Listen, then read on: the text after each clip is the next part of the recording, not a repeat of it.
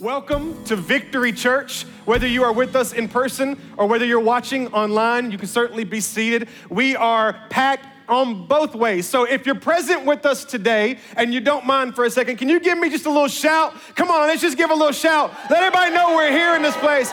Yes, I love energy. I'm gonna need energy because I need you talking back with me, ready to go. I'm fired up. I think this is a great word and I'm excited for you to hear it. Again, to everybody, every Victory Church family member that's watching online, welcome. We can't wait to have you back here with us in person. As you can tell, we are operating in person with all the guidelines, all the safety things that we can do. So we'd love to have you back. Until then, keep joining us online and being a part of what God's doing right here, Smyrna, Tennessee, Victory Church. A couple of quick announcements and we'll jump into the word. If you are visiting with us, so whether you're visiting with us online or you're visiting with us in this place, I want to ask you to do me a favor. I'm going to put something on the screen. If you'll just text Victory 18 to the number 31996, what that's going to do, that's going to send you a digital connection card. So we're trying our best to just be uh, as responsible as we can and, and, and considerate as we can. And so that'll give you the opportunity to fill that information out on your own time. You don't have to touch anybody or get near, you don't have to hug or kiss anybody. Uh, you can just fill that out out, and that'll give us the information, and then we'll be able to follow up with you. We have a team member that'll contact you, as well as shoot you just some information about what's happening and how you can get connected. Uh, we just love. If, if, you are here in person and you don't mind, darling, I would love to meet you. And so after the after the service, we'll be in the lobby, and we'd love to just you know either high five you or, or air bump you, whatever it is that uh, is appropriate right now. But we just want to meet you and say thank you so much for spending some time here with us at Victory Church. A couple other quick things. At Victory, we're about four things growing, guiding, giving, and going. So we are all about growing in our knowledge of God, guiding people to freedom, giving out of our purpose, and then going and making a difference. And I really want to encourage, again, those of you that are here in person, those of you that are watching online, that, that you can still participate in all four of these G's. So let me explain. When it comes to growing in God, one of the best things you can do for you and your family is be in tune to these messages. We uh, uh 23 weeks ago we started studying the book of John, and it's been phenomenal. Have you enjoyed it? Has it been impactful for your life?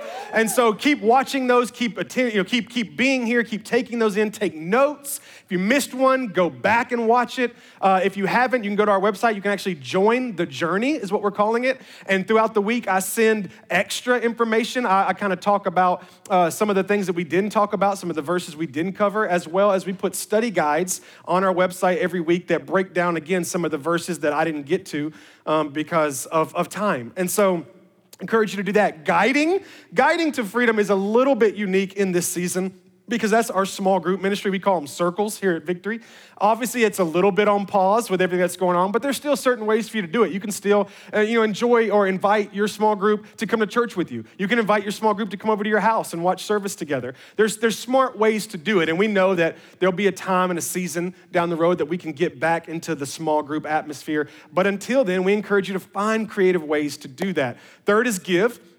Uh, we, we talk about giving two areas. We talk about giving in finan- you know, give financially, which you can certainly still do. You can do it online at our website. There will be a box in the back, a little, little black box if you're uh, wanting to give through a check or cash. Um, there's still ways for you to give. Again, like I said, online you can give. The other way is through your purpose, your talent. So it's from your time, your talent, and then, of course, your finances. And one of the ways that you can do that is by serving here at Victory in our dream team. Um, there are actually areas you can serve both in person and online. And so there are things in person right now. Kids ministry is opening. We're working on opening up our elementary ministry, obviously first impressions, production, worship, the whole nines. So again, if you're interested, you say, "Hey, I've been here for a while. I'm ready to serve. I'm new, but I want to serve." Or I used to serve on the dream team, and now I'm ready to get back. Again, you can text that same number. You can go to our website, connect. Any way you can talk to us out in the lobby. Just let us know so that we can get you on the right path. Last but not least is Go, which is our outreach focus. And I got two really cool announcements. Number one is this because of your faithfulness. Um, it'll, I'll announce it this week coming up, or no, it, will it, be announced, don't worry. Uh, but because of your faithfulness, we were able to partner with Convoy of Hope and give and send money through the idea of, of uh, trailer trucks with food and water to Texas. Okay, so obviously, as you know, that Texas kind of took it harder than we did, um, and I'm not by any means belittling what may have ha- happened to you through the weather, but certainly Texas experienced a lot of catastrophe. And so, be- again, because of your faithfulness in giving and because of our commitment to always be outwardly focused, we sent a check to Convoy of Hope, and they'll be sending trucks to Texas filled with water bottles and food, and that's because of you. So come on, real quick, give yourself a hand, right? Doesn't happen if it's not without you. And then, uh, real quick, just a quick announcement, we'll jump into it. We're going to Costa Rica in 2022. Yeah, yeah. And so I'm gonna be talking a lot more about that down the road, but just wanted to throw that out there over the next couple of weeks and really encourage you to start looking into your passports. I was meeting with a friend of mine the other day and we were like, we got to get our passports, you know, renewed and all that and start saving money and be a part of it. All right, last but not least, um, Easter is coming. it is on its way. April 4th is Easter Sunday. Uh, we will have a in-person service as well as an online service. In person, we'll have an adult egg hunt. Oh, oh yeah. Thank you. That's a little bit late, but we're there. Okay, it's okay. Um, and then we'll also have a kids' egg hunt for all the children, uh, and so that'll be here in person. To encourage you to come be a part of that. If you want, if you don't feel comfortable at the time, we will be creating these Easter uh, baskets, I guess you would say, that you can register for. We'll deliver them to your house, no cost for you, and you'll be able to do an Easter egg hunt right there in your home. And so we're doing our best to be able to give you either Easter here or Easter in your backyard. And so y'all be ready for that. We'll definitely need volunteers, so you'll see an opportunity to be able to register to serve if you're not serving now. We'd love you to do that. Amen? Are you excited to be a part of a church that's doing so much? Come on, even in the pandemic, we're, we're, we're in the world, we're, we're, we're in the world, we're, we're uh, in the country, we're out of the country, uh, we're doing, apparently we're doing things not in the world. I don't know what that means, but there's so many different things happening and I'm excited about it. You ready for the word? Yeah. That's not exciting enough. Give me a little bit more. You ready for the word? All right, I feel, I feel like you're ready. All right, John chapter 18 is where we're at. John chapter 18, whether you have a paper Bible or you have your phone, whatever it is that you're using, turn to John chapter 18, and I'm gonna lay it out. We're in a series called The Journey, where we are going through the book of John, and we've talked recently about a lot of uh, I say difficult subjects, but really just subjects that we all need to know. We talked about how to know Jesus is the only way. We talked about how to know that you're praying correctly and what the reward is that reward of that is. We talked about how to reclaim your rhythm. We talked about the Holy Spirit and kind of an introduction into who is he. We talked last week about unity and how Jesus prayed for oneness. And so today is a really interesting subject and kind of a vital moment that happened involving disciples, and I want to talk about it. So John chapter 18, let me explain what's happening in 18. You have two stories kind of going back and forth, okay? So one story is Jesus' perspective. He's been arrested, and so he's, you know, he's being tried and all these different things. So you're going kind of back and forth in that. The other story that's happening simultaneously is Peter being uh, questioned on whether or not he is a follower of Jesus. So those things are happening. They're actually happening simultaneously, but you know, in Scripture, you're kind of going back and forth through the story. So again, uh, John chapter 18. I think we're going to pick up. Go ahead and throw that scripture up there for us. Uh, we're going to pick up at verse 15. And I'm going to read through 27, but there is a break if you're in your paper Bible because it's going back to Jesus' story and then coming back to Peter. So here we go. John chapter 18, verse 15 says, Simon Peter and another disciple were following Jesus. Now, theologians believe that that was John himself, okay? So they believe that that's Peter and John, but we're just gonna go with what scripture says, which is calls, you know, leaves him unnamed. Simon Peter and another disciple were following Jesus, and because this disciple was known to the high priest, he went with Jesus into the high priest's courtyard. So this disciple, not Peter, went with Jesus into the courtyard. Peter stayed out. Peter had to wait outside at the door. The other disciple, who was known to the high priest, came back, spoke to the servant girl on duty there, and brought Peter in. So that's those of you that went clubbing before you met Jesus, that's that's the equivalent of your friend going in because they got connections and then sticking their head out and going, Hey, I got you in too, right? That's that's kind of what happened. So then all of a sudden the woman looks to Peter and she says, You aren't one of the man's disciples too, are you? She asked Peter, and he replied, I'm not. Nope, I'm not. So it was cold, and the servants and the officials stood around a fire that they had made to keep warm. And then it skips, goes back to Jesus, comes back to Peter. It says, Meanwhile, Simon Peter was still standing there warming himself. So he's standing around that fire with these people. And so now they asked him, Hey, aren't you one of his disciples too? To which then Peter denies again, saying, I am not. Then he goes on to say, One of the high priest's servants, a relative of the man whose ear Peter had cut off, challenged him and said, Well, wait a minute. Didn't I see him in the garden? And again, Peter denied it. And at that moment, a rooster began to crow. Do me a favor, if you can, I want you to look at somebody who's near you. I want you to tell them the title of my sermon. If there's nobody near you, scream it at the person closest to you. Look at them and tell them the title. Here it is. Ready? Tell them, put it on repeat. It on repeat. Tell them, say, put it on repeat. So I don't know how old everybody is, give or take a couple years. I, am 36 years old. Um, got a couple cheers, you know, like, oh, he's gonna die soon. And so um, I, I, remember, I've shared this with you, that a lot of times growing up, when I wanted to listen to music, I had to take a cassette tape and record it from the radio. Do y'all remember that? You put the cassette tape in, you hit record, and so therefore, any music you liked was on a cassette tape. So if you said, hey, I don't really wanna listen to that song anymore, I wanna listen to a different song, you had to what? You had to fast forward. You remember that? You had to like, and then you had to like guess. It was like, I think it might be to play. Oh, it's too far. It's a disaster. And so, so then the Lord blessed us and brought out something called compact disc, because I think what it stands for. Um, and it was CDs. Y'all remember CDs? All right. All, all, my young folks who are into Spotify and social, or not social, but streaming, you have no idea what we're talking about. But CDs, they would look like DVDs and you could put them in and there was two really incredible things that came with CDs. Number 1 was the skip button. If you didn't like that song, you just skip to the next song. But there was this other button that was often on your CD players. I don't know what it was called, honestly, but what I called it was the repeat button.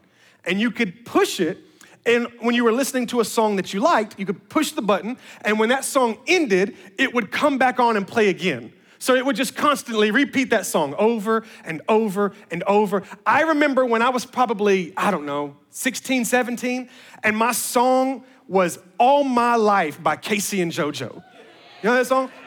I would hit repeat. I'd be in my bedroom all my life. I need your Jamal up here to chill. Yeah, pray for like your mama, like you're, you're, close to me. You're like my father. Remember that? Remember that? This is like what is happening right now? What are we even talking about? Um, so, so I had this question. What was your song? What, what was your song that you put on repeat? You know, maybe it's some journey. I don't know. Maybe you're more of a journey person, depending on, you know, how old you are, how young you are. Maybe it's, uh, uh, what does the fox say? Dum, dum, dum, dum, dum, dum, dum. No? Okay. Uh, how many of y'all put the Greatest Showman soundtrack on repeat? Anybody? Oh, yeah. That's what I'm talking about. Uh, nowadays, I, I find about, I found out my music from two different people. One is our worship team. They'll come and say, You got to listen to this song. And I'll listen to it. I'm like, It's amazing. So I had the blessing on repeat forever. Um, and so uh, to the point to where the band's finally like, Can we just not do that song anymore? Uh, the other person I get my music from is Veda, my oldest. I always listen to music she's listening to. And I'm like, Oh, that's a cool song. Like Baby Yoda. Let's hit repeat on that, right? And just keep that going. And so, you know, there's just, it's just certain songs you want to skip through, certain songs you want to put on repeat. Interestingly enough, I feel like life is sometimes the same way. Like, like there are moments in life that we certainly wish we could just skip through, right? Where you just wish you could say, I don't want to deal with this anymore. If I could just hit that button and move on to the next one, that would be great. And, and there are also seasons in our life that we wish we could push repeat on that we could have, after we've experienced it, we could go back and experience it again. Maybe it was your wedding day. Maybe it was a family vacation. Maybe it was a Saturday, right, where you had nothing to do and that went way too quick because normally when we have fun, it goes way too quick and you just wish you could hit repeat and, and live it again. Anybody with me? You, you've had those moments? Yeah. I think Peter had a lot of moments throughout his life that he would have put on repeat. For example, walking on water. I know he had a, a mishap there for a second when he began to sink, but let's be honest. Any of you ever walked on water? Me neither. I think if I did it, I would want to do it again, right? I, would want that moment, if nothing else, to show people. Be like, oh, you think you're holy? I walked on water. Watch this. You know what I mean? I would just, I just want to put it on repeat. I, I think when Peter preached and thousands of people gave their heart or started to follow Christ, I think that's a moment he would have wanted on repeat. I, I, think there were probably, when Jesus took his boat and preached in his boat, I think he probably would have wanted that on repeat. I just think there's moments that were so cool that he would have loved to just, let's just put that on repeat. Meanwhile, there are also moments in his life that I think that he would not have wanted to put on repeat. He would have wanted to skip. And this is one of those moments. This is a moment where Peter, famously known and, and, to people who have read the Bible or who just hear it through churches or whatever, where Peter denies Jesus. And when it comes to Peter denying Jesus, one thing that you and I can be certain of is that Peter never thought that this would happen to him. This, this was not something that Peter ever saw happening to him. And I'm gonna prove it to you in a little bit by some of the things Peter said. But he never saw this happening. This was not on his, his radar. This was not on his schedule. This was totally out of the blue. Therefore, listen to me, when it comes to you and it comes to me, I think this supports the fact that you and I can be as confident as we want to be, but we will all have moments where we fail. I think we can be as confident as you want. I think you can compare yourself to whoever you want to compare yourself to. But I think you and I need to sit down for a moment and have a reality check that we are all going to have moments where we fail, moments where we are coming up short, moments where we miss the target. In fact, to give you the significance of the rooster crowing uh, that we read in John 18, there's actually a part in the Bible where Jesus predicted Peter denying him. Uh, to give you the context, they're all hanging out. They're getting ready to eat the Last Supper, and the disciples are coming in. And one author says that um, the disciples came in arguing, some of them did, came in arguing about who was the better disciple, right? Can you imagine that scene? Like they're coming, like, I'm better than you. No, I'm better than you. Uh, and then Jesus, he wants to give them all a reality check. So he starts to say, Hey guys, here's what's going to happen. I'm going to leave. You're going to do this. And all of a sudden, Peter steps up and starts to say, No, no, no, no, no, this isn't happening. Kind of a over my dead body kind of statement. I almost named the sermon, I'm feeling myself. Because that's what I feel like Peter was doing in this moment, right? He's, he's like feeling himself. He's like, no, no, no, no, I got this. It's under control. Like, none of this is going to happen. And Jesus realizes, I've got to straighten him out. I've got to let him know that whatever he thinks is going to happen is not going, I have to give him a reality check. So Jesus says, Listen to me, Peter. Not only are you going to fail me, you're going to do it not once, not twice, but three times. And here was the kicker. And he said, And you'll do it three times before you hear the rooster crow, which means it's evening and you'll do it before the next morning. Could you imagine that reality check?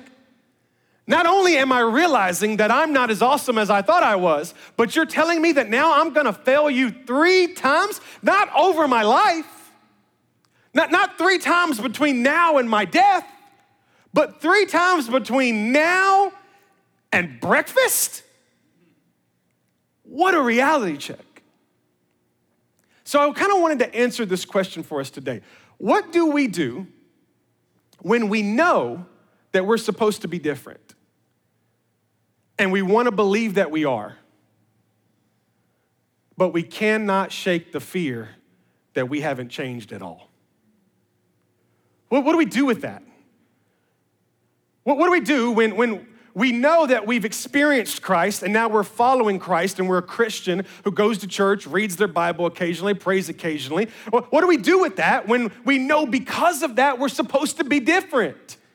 And we honestly believe that we are. Like there's certain things about us that are different. We don't, you know, we don't really cuss people out on the interstate anymore. We, we don't really, you know, there's certain things we don't really do. We, we really believe we're supposed to be different. We kind of believe we are, but we, we, we fight this fear that we haven't really even changed at all. I started thinking about all the songs I had on repeat growing up. One of them was a song by a guy named Ginuwine, and it was called Same Old G. Even though I got my own CD, maybe even on TV. No, nobody's with me? Okay. I need to go back to Memphis. Um, there's no change. He goes, There's no change in me. I'm the same OG. Thank you, Eric. I see you over there. We'll listen to it when we leave. Don't worry. I want to talk to you for a moment about this idea. It's the same old me. It's the same old me. How do you answer that question when you think, man, I'm supposed to be different? I'm a, I'm, a, I'm a child of God. I'm a daughter of God. I'm a son of God. I'm supposed to be different, but I feel like the same old me. Paul says something to the church in Corinth.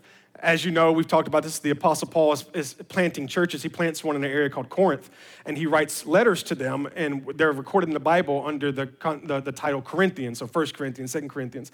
And he says something to them in chapter 5 of 2 Corinthians, uh, the verses 16 and 17. He says, So from now on, we regard no one from a worldly point of view. So Jesus has resurrected. We're regarding no one from a worldly point of view, though we once regarded Christ this way, we do so no longer. And then here's the kicker ready? Therefore, Therefore, if anyone is in Christ, have you heard this verse before? If anyone is in Christ, the new creation has come. The old is gone, and the new is it's come, it's here. Anybody who is in Christ, they're a new creation. This is a promise that Paul gives us that once you are in Christ, and we've been talking a little bit about that, abiding in Christ, and Christ therefore abiding in us. Paul says, once you're in Christ, you are now a new creation. And the old you is gone, and the new you has come. When I read this promise from Paul, it seems instantaneous, right? That, that, like the moment I accept Christ, or the, the moment I begin to follow Jesus, or the moment I attend church, or the moment I start to read my Bible and pray, that I should be new. That's what I feel like Paul is saying. Yet I find myself, and, and if you don't feel this way, you can separate for a moment. I find myself wondering if I'm new, then why do I still raise my voice at my kids? If I'm new, then why do I say things that I regret? If I'm new, why do I battle with insecurities, right? Why do I struggle with my pride? Why do I get angry? Why do I do if I'm new, why do I why do I keep repeating habits that hurt myself and the others around me? Anybody there? If I'm new, why do I keep doing these things. Now, I studied Peter for this sermon pretty in depth, and one of the things that I thought was interesting about Peter is I told you before that he, I felt like he was filling himself. And the reason I say that is almost everything Peter says in the Gospels Matthew, Mark, Luke, John changes a little bit after he experiences the Holy Spirit, starts to preach the gospel. But, but in those Gospels, Matthew, Mark, Luke, John, almost everything Peter says is something that is contradicting what Jesus says. So, for example, there was one time where Peter told Jesus, uh, Jesus was like, everybody will leave me. And, and Peter says, they can, everybody can leave you, but I won't. Right? He, was like, he said, everybody. It, it doesn't matter. Everybody can abandon you, but I won't. There was another time where Peter told Jesus, I, I, if you're arrested, I'll be arrested. If you die, I'll die is what Peter told him. There's one time, you might know this time, it's pretty famous, where Jesus was explaining that he's going to the cross, and Peter kind of illustrated it by physically getting in front of him. And he's like, You're not going to the cross. You know, almost to say, you know, no, you're not doing this. Like, we're not going to let it happen. And Jesus, again, says, Get behind me, Satan. And then what was referenced in 18 with the cutting of the ear when Judas betrayed Jesus and turned him in, and the soldiers came to arrest Jesus, um, Peter grabbed his sword and jumped in front of him and cut off a guy's ear in defense to not allow them to get Jesus. So, if you just kind of follow the pattern of Peter all throughout the New Testament, watch this Peter talks bigger than he is. He says things that aren't really what he's going to actually do. He, he's acting new, right? He's doing these things. He's talking bigger than he is. And I think it's because, this is just my perception. I think it's because, like us, like you, like me, he feels the need to convince himself that he is a new creation because he still feels like the same old him. I think he's doing these things. I think he's overcompensating. I read an article by a psychologist that said that overcompensation is the like number one uh, defense mechanism. That is what people use. That when somebody begins to feel inferior or insecure about an area, they will actually overcompensate or over exaggerate to make themselves feel superior in an area where they actually feel insecure and inferior. So, for example, just, just throwing some random examples someone who doesn't feel attractive, someone who thinks they are not attractive, they are, they, they are insecure about their looks, they might over exaggerate or overcompensate things to try to make you think they think they're attractive right? They'll do things, makeup or clothes or whatever the style, haircuts, whatever the style is, or they'll walk around letting you know. Oh, you know, so and so looked at me, they hit on me because they're trying to overcompensate for their actual insecurity. I'm not saying they are or aren't unattractive. I'm telling you what they think. They think deep down that they're not. So they overcompensate to feel superior that they are. Someone who doesn't, feels like they don't have a lot of education. Eh, if they get around people and they feel like now they're inferior or insecure about their education, they will overcompensate to look educated, right? Is this, is this making sense? We're going right, y'all with me? Now you can kind of see how this could be Peter. That if Peter is insecure about this new creation thing, if Peter is insecure that he's the same old him, because again, y'all, Peter came from the streets. Peter was not a theologian that Jesus found on a church pew. He's a very real guy. And we talked a couple weeks ago about he probably said some bad words and had some inappropriate thoughts. And there, I just think there were moments where Peter felt insecure about being this disciple of Jesus, this new creation. And so, therefore, he had to say things and overcompensate so that he felt and looked superior when actually he was inferior. So, let me ask you this Do you define yourself by your lowest point or your highest achievement? When it comes to you and, and how and when, when somebody interacts with you, not, not on a stage, not, not, in a, not in a work environment, but just you, you at home on the weekends, and it's you, how do you define yourself? Is it by your lowest point or is it your highest achievement? Do, do you find insecurities because of this low point? Do you overcompensate because of a high achievement? What, what if I told you that they're both dangerous? Here's why they're both dangerous because the truth is, you will fail at something. But it is also true that your failure is not final. So the truth is, you're gonna fail. So be careful with the highest achievement. But it's also true that your failure is not final. So be careful with the lowest point. What if we see failure different than God does?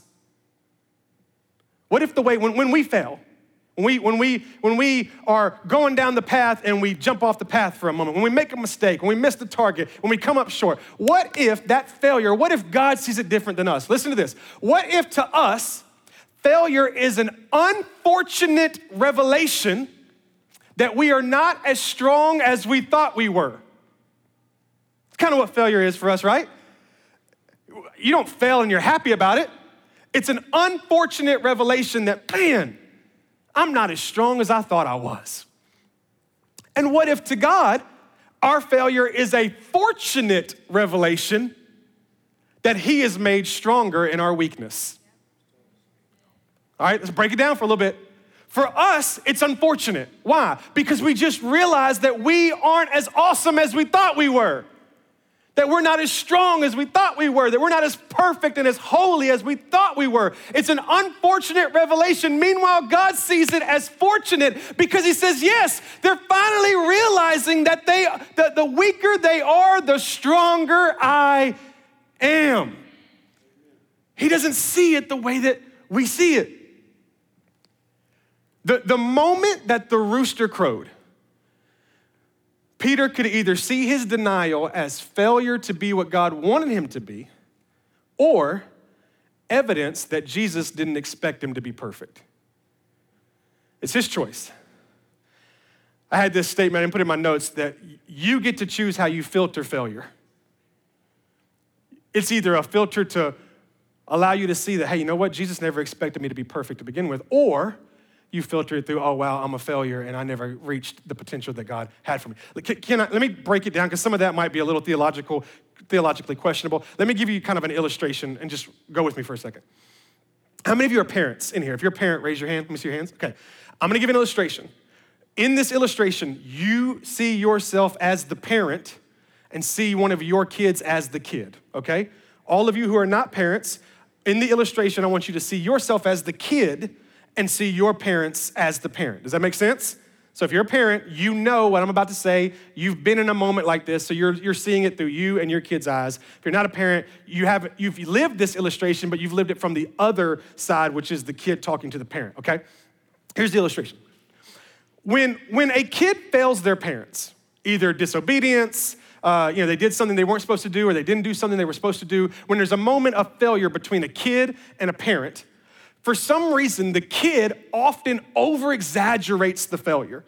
You, will see this, and again, if you're a parent, I think you'll agree with me, to where almost the kid is like, Don't hate me, mom, right? Don't hate me, dad. Don't, don't give me away. Like there's this exaggeration of their failure, like as if we're, we're willing to kind of ship them off and get another kid because they failed. It's just an exaggeration in their mind. Am I right? I, have talked to people before that talk about whenever they failed their parents as kids, they remember how disaster it was to them emotionally. So it's often the kid's point of view. Now, you may not agree with me, the parent's point of view, but this is my point of view as a parent. Most of the time, if not all of the time, when my kids fail, it's not that big of a deal. I mean, if I was honest, I, I kind of expected them to. You know, I mean, like they do things you're like, ah, they're three. You know what I mean? Like, ah, oh, she's seven. Ah, he, he's 10. Even as a teenager, I think you start to go, yeah, but they're a teenager. I, have watched my mom and dad give me grace. I'm 36 years old, and they'll be like, oh, but he's only 36. And I'm like, uh, that's, that's a bad thing, right? But I, I just think that the relationship often with the parent is like, hey, look, here's the deal. I'm upset that you failed because you're missing out on something that's great for you, but I'm, I don't, you know, I kind of get it. I'm the parent. You're, you're the kid. I get it. And I don't know if you agree with me where I'm going, but just take that illustration and apply it to us and God. That when we fail, we come to the table as if, like, God, don't get rid of us. Don't, don't send us off. Don't, don't, don't abandon us. Because we, we, we over exaggerate our, our shortcoming, our failure. Meanwhile, I, I think God is like, I mean, kind of expected it. I mean, I did send my son to die for you before you were ever even born. Kind of kind of expected it. Now, it's unfortunate because you're missing out on something great for you, but I don't want to get rid of you. And I think it's some of this misunderstanding where shame and guilt begin to come. And I think we got a lot of people who love God and who are following Jesus and they're walking around with shame and guilt because at some point they missed the mark. And I think if we are dealing with shame or we're dealing with guilt, listen to me, it's because we continue to overestimate our holiness and underestimate God's grace. That was the illustration with the parent and the kid. That kid is overestimating his maturity or her, her goodness. And if we are, if we're, if we're surrounded by shame and by guilt, it's often because you and I have at some point overestimated our holiness. We thought we were better than we actually are. We thought we were greater than we actually are. And when you take an overestimation of your holiness and you match it with an underestimation of God's grace and love and forgiveness, the only thing you can have is shame and guilt. And so I want us to get to a place where we can, we can estimate it right when it comes to God's grace and estimate it right when it comes to our failure. Now, please listen to me. Uh, sin is, is, I'm not talking about getting to a place where, where you, uh, oh gosh, how does Paul say it? Where you cheapen grace to a place where you sin because you know your Father forgives you. That's not what I'm talking about. But I know people who are trying really hard and then there's a moment where they just slip up, have a mistake, mess up. Peter was doing a lot with Jesus. He had left his family, he had left his, his, his profession, and then all of a sudden he makes a mistake. And I'm talking about in those mistakes, you and I should hate sin because God hates sin. We don't want to be sinners. But in the moments where we're trying hard and we slip up, the world wants to give you shame and guilt, and they want you to overestimate your goodness and underestimate God's grace. So I was really wrestling with this because I, I thought this might have been really strategic by Jesus. All right, let me explain. We've been talking for four or five weeks now that Jesus is getting ready to leave, right? He's going, getting ready to go to heaven, be at the right hand of the Father. He's going to leave the disciples. I, I started wondering is it possible that Jesus knew you know, when my disciples failed before or messed up before, I was always there to affirm them. But now I'm leaving. And we talked about the Holy Spirit coming to, to do what Jesus did last couple weeks ago. But what if Jesus was like, you know what, I need, I need to help them learn how to process and work with the possibility of shame and guilt. Because if I'm gone and I've trusted the gospel to them and they get out there and they mess up, if they don't know how to operate this, they could be overwhelmed by shame and guilt and then turn away from the mission that I put them on, which was to share the gospel. There are a lot of people right now who won't share the gospel because they don't think they're good enough to share the gospel. Right?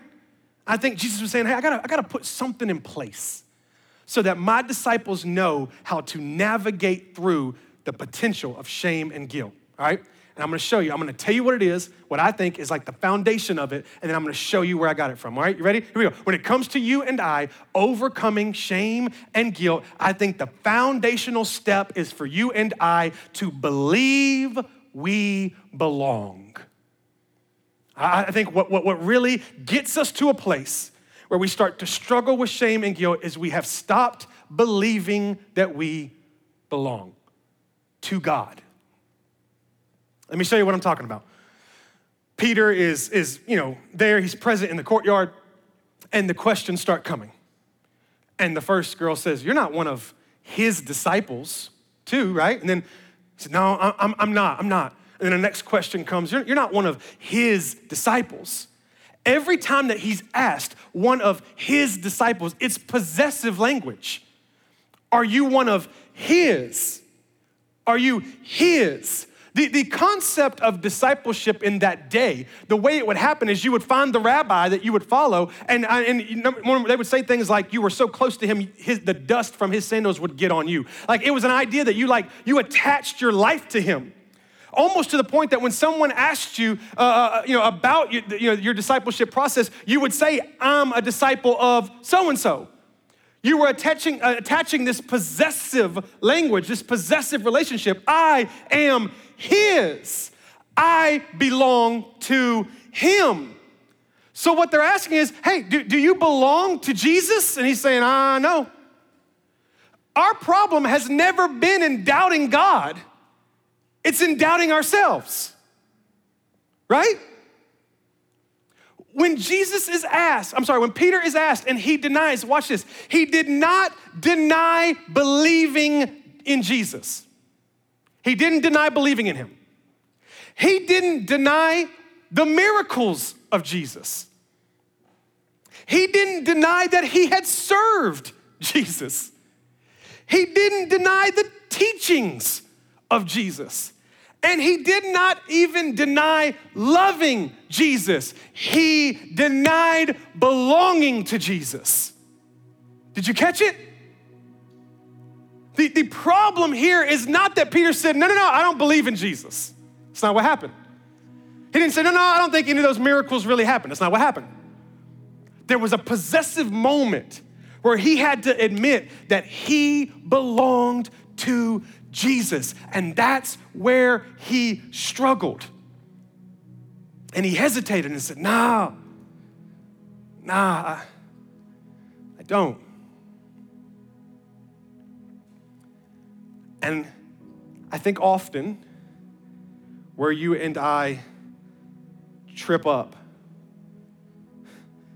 is when we've assessed the fact that we're supposed to be a new creation, but we still feel old.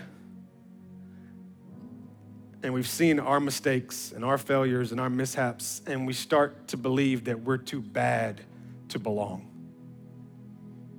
You know what I mean? Like, too bad to belong. When we feel overwhelmed by yesterday's mistakes, we will feel underqualified for tomorrow's opportunities. When you feel overwhelmed by the mistake that you made, you'll feel underqualified to be able to say, you know what, I belong to Jesus. I'm a son of God.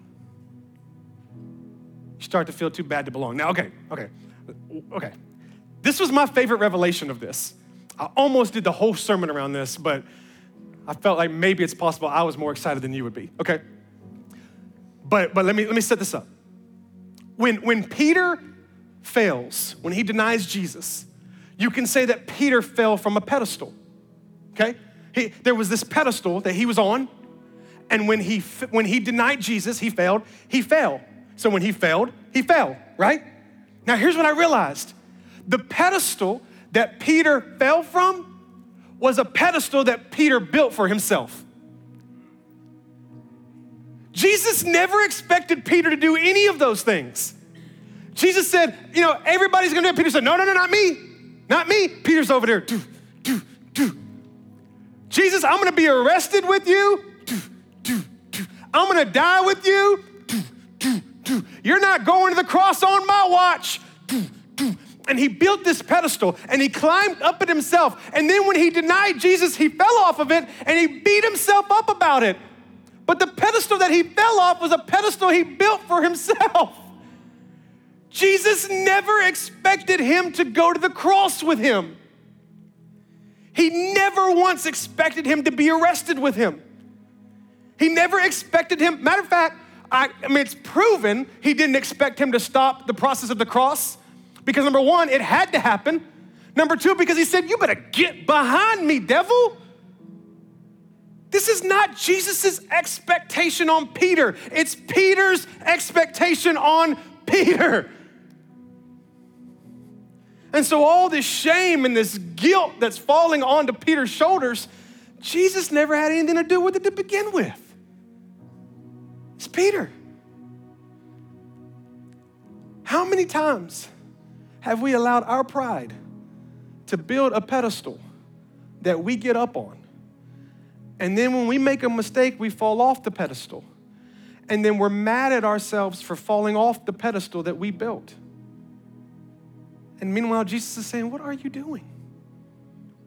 I came to prove to you one thing, and that is that you can't do it without me. And so, what does Peter do? Peter runs back to the very place that he was before he ever met Jesus. I think when you and I fail, when we make mistakes, I think we allow that to be put on repeat.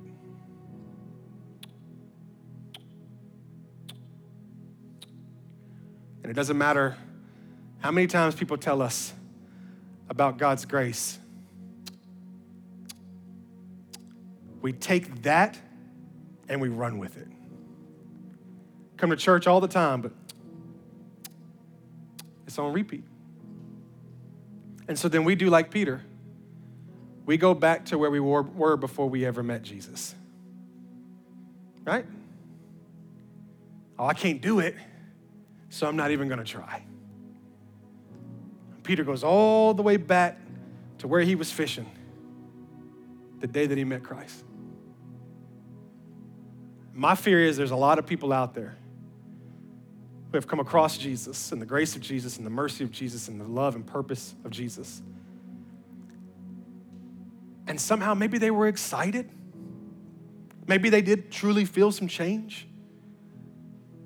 And so they kind of over exaggerated themselves and built this pedestal. And then something happened. They made a mistake.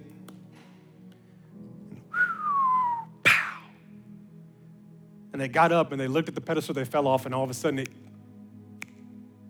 went on repeat. And it's been on repeat ever since. And so they run back to the only place that they can stop the song is the place before they ever met him. I'm reading a book right now called Win the Day by Mark Batterson. It's a really good book. He tells a story in one of the chapters about this sport. I had never heard of it. Um, it's, it's, it's a yachting sport, probably because I'm not rich, but it's a yachting sport. And uh, it's been around since the 1800s. And he tells a story about when it started, its championship is called the America's Cup. You know, that's like their Super Bowl or whatever, that's their, that's their championship trophy. And ever since it started, there has been one team, one team, since it started in 1851, I think is when it was, one team won it every year every year the same team won the America's Cup. Watch this. For 132 years, that team won that championship. It is to this day the longest winning streak, winning streak in sport. Okay? 132 years, same team, same team, same team. 1983, I think it was, the Australia 2 won. Finally, somebody else won the trophy. 132 years later, somebody else won, and they went and they tried to they grabbed the crew and the, the captain and everything, they interviewed them. They said, Man, how did, how did you do that? Like, how, how, do you, how do you even get excited? How do you even have faith that you can win something that the same person has won for 132 years? Like, how did you do that? And the captain said, Here's what we did. He said, Three years ago, we went and recorded us winning the race. So we got in the water, we got in our boat, we made all the sounds of, of the water, sounds of the boat, we were screaming. We recorded us winning. He said, we put it on CD or whatever it was, and I don't know how they did it then, and, and we made our crew listen to it twice a day for the past three years. We made them put it on repeat. And he said, they have heard themselves win over 2,000 times. Do you know how many times they probably went up to somebody and said, Hey, we're racing for the America's Cup next week? And somebody said, For what? For what? So and so's won it 132 years. They make Tom Brady, LeBron, Jordan, everybody together look like a joke. They've won it for 132 years, and you think you're gonna do something different? You know how many times they had that song on repeat? But that captain knew that if you've got one thing on repeat, the only way that you can overcome that one thing is you got to put something else on repeat, right? Because the only way you come over this is if you got something else. So he said, Look, I'm to record you winning. And I want you to play it over and over and over and over and over until this repeat stops and this repeat starts. And it wasn't automatic, but it eventually got in them. And then the next thing you know, they break this record. Peter denies Jesus. Jesus dies. Jesus stays dead. It's not that big of a deal. It's not that big of a deal. Because all you did was deny someone who was apparently lying anyway. But when Jesus resurrected, it had to be terrible. Could you imagine? knowing that you were right there with the Son of God, and in your hardest moment, you failed. And then you have this emotion where you think, oh, well, maybe, maybe it wasn't him. And then he resurrects, and oh, so Peter goes back fishing. I would love for you to just, over the next week, just sit in this for a moment and imagine Peter's emotions sitting in that boat.